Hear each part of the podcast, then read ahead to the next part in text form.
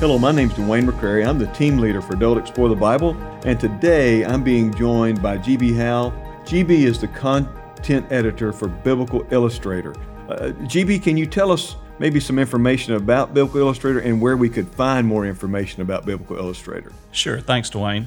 Uh, Biblical Illustrator is a quarterly magazine. It's been in production about 40 years and it provides background information for our weekly Bible study lessons. We discuss topics such as biblical archaeology and geography and history and people. We do some Greek and Hebrew word studies. It's really for the in in-depth Bible study. And it has photos that illustrate. That's why Illustrator is That's part right. of the title. Yes, yes. About half the uh, real estate of the page is words, and the other half is images. So I like to say we are truly biblical illustrator. Okay. And, You can find more information on lifeway.com slash biblical illustrator. well, good. Can you believe it's already Christmas? I cannot believe Um, this Sunday, we're going to be looking at Matthew chapter 1, verses 18 through 25, and Numbers 21, verses 6 through 9. There is a connection between Matthew and Numbers. We're going to talk more about that here in these next few moments.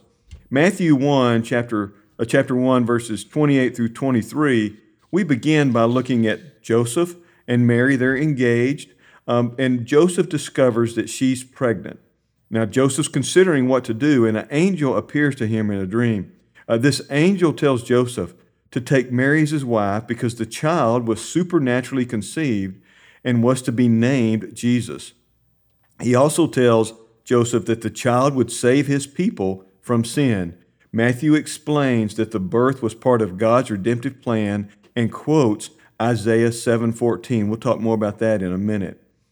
Um, in verses 24 through 25 of Matthew 1, Joseph follows the directions given by the angel. He marries Mary, and they name the child Jesus. Um, they wait to consummate the marriage uh, after he's born, and, that, and Matthew makes that point. So it, relo- it removes all doubt um, about Jesus' conception. Now, in, this passage, in this study, we're then going to go back and look at Numbers chapter 21. A little bit of background there. The Israelites complained about their journey, so God sent poisonous snakes as judgment. The people realized their sin and asked Moses to pray on their behalf that God would remove the snakes. Instead of removing the snakes, what God did was He directed Moses to place a bronze snake on a pole so that whoever was bitten could turn to the bronze snake to recover. Jesus is going to point to that event uh, in the life of Israel when he's talking to Nicodemus in John chapter 3. It serves, as, it serves as a foreshadowing of his atoning death on the cross, and it points to the purpose of Jesus. So, GB, there's all kinds of things for us to deal with in this study. Uh, let's begin with the idea of the virgin birth. Why is that so important for us? Wow, what a great question. Hard. That's a loaded question. It I is. know. And how long do we have? That's that's the other question. Um, it, it, this is one of the key foundational theological points of Christendom uh, that Jesus was born of Mary, who was a virgin, supernaturally conceived by the Holy Spirit. And, and it, you know, there are a lot of reasons we could talk about, about, about why that matters or why that's important. Uh, I mean, the most simplistic answer is, you know, because the Bible tells me so. And so it's important to believe it, yes, because the Bible does say that. It, it does affirm that uh, Jesus was born of Mary, conceived of the Holy Spirit supernaturally. Uh, some deny the virgin birth altogether. Um, they discount the validity of Scripture. They say that people in that day were naive and uneducated and easily deluded and carry off into mythological thoughts, and that's what this is about. But that's not the truth. it just doesn't make biological sense. It, it does, yeah, it, and it does it from a biological standpoint. We're talking about a supernatural birth, um, and and part of the reason it matters is because it affirms Jesus' divinity. Um, he was not born of the will of man, but of God. Uh, John says in his gospel that Jesus is the Word that became flesh, and and and and that is true. In Him dwells all of the fullness of the Godhead bodily. Paul wrote uh, to the church of Colossae. This was not just an ordinary human being. Jesus was fully divine. It also affirms Jesus' eternal nature. You remember at Caesarea Philippi, who do men say that I am? Who do you say that I am? Uh, Peter said, You're the Messiah, the Christ, the Son of the living God, not the son of Joseph, not the son of a, of a, of a prophet or a rabbi. You're the son of the living God. And so part of what that affirms is that salvation is always God's initiative. It was not because of an action between two mortal human beings that Jesus was born. It was God's initiative, and salvation is always God's initiative. We can't earn His salvation, it's always His gift of grace. Jesus didn't become the Messiah, He was the Messiah even prior to His birth. The Alpha and the Omega. Which is important when you think about reading the book of Revelation. What does that mean? Absolutely. It's in there three times. Yeah. Uh, what's the significance of the name to be given to this son that, that the, the angel tells Joseph to name him? It, it is significant. Uh, you can go through and you can easily find that Joseph says, We're going to name the baby Jesus because that's what the angel had said on the eighth day. Sure enough, uh, he receives the name Jesus. You look it up and it, uh, it says that, that translated it means uh, Jesus means God is salvation. It's an affirmation that God brings salvation. It's the same name, by the way, Yeshua is how it would be pronounced, as Joshua in the Old Testament. It was a common name, but there was something that set Jesus apart, and that is that in him, his name, that there is life in that, that there is salvation in no other name except the name of Jesus. Part of what we affirm is that Jesus is our means of salvation. Salvation comes only through him. That name also can carry with the idea that God rescues. He, he, and he does. It, it, it affirms that he is actively involved in our salvation. He's not sitting idly by in the heavens. He is actively involved rescuing us from sin and bringing us to salvation. It's a full circle of what his name means. So to rescue someone, you've got to be there with. Got to be there. Which kind of brings up the the, the quote of Isaiah seven fourteen. Exactly. Um, it's, it's quoted here in Matthew. Uh, this term, uh, Emmanuel, uh, it's only used three times, twice in Isaiah and here in Matthew. Right. Uh, so, uh, how can we understand this passage in Isaiah a little bit better? Well, we can look at it historically. Uh, there's a historical context that is given this whole chapter. Isaiah 7 refers to a time in Israel's history it's a time when uh, the king Ahaz is scared because he is watching this coalition of kings come together and they have sieged, besieged Jerusalem. And he says, uh, I'm, I'm, I'm scared. God, I need you to do something. And Isaiah becomes God's spokesman and says that God is going to actively involve, God is going to actively bring rescue to his people. And that's exactly what he does. The uh, first Kings, I'm sorry, second, second Kings chapters 15 and 16 uh, tell about how these two kings, the king of Israel, the king of Syria, that is King Pekah and King Rezin, um, how they were assassinated. And so, and that, that comes about as a fulfillment of the promise that Isaiah made. God was with them and rescued them from a pending threat. And, and that is exactly what God has done for us in Christ. He has rescued us from sin, which is the ultimate enemy. Um, and He does that by coming in our midst.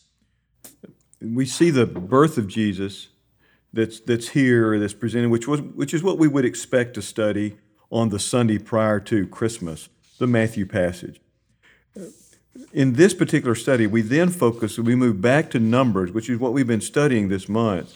And we look at this passage in Numbers 21 uh, with the, the, the, the, snake in the desert. Hmm. Um, it points to the purpose of Jesus, like we said earlier, but how does studying the Old Testament help us understand, how, to, how help us understand today um, the, the, this, this idea of a redeemer, of someone uh, rescuing us, of looking to a snake on a on a piece of stick. I mean, how, how do we how do we understand that in the context of what we're studying on Christmas Sunday?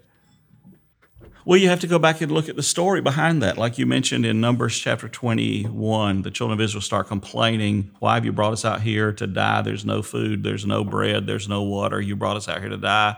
Uh, the Lord hears their complaint, sends snakes through the camp, uh, and the children of Israel start dying when the snakes bite them.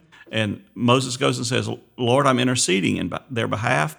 And God does an unusual thing. It's the exact opposite of what you think he would do. Instead of going out and killing the snakes, instead he says, Okay, Moses, I want you to actually construct a snake and hold it up on this on this pole, and that's what he does.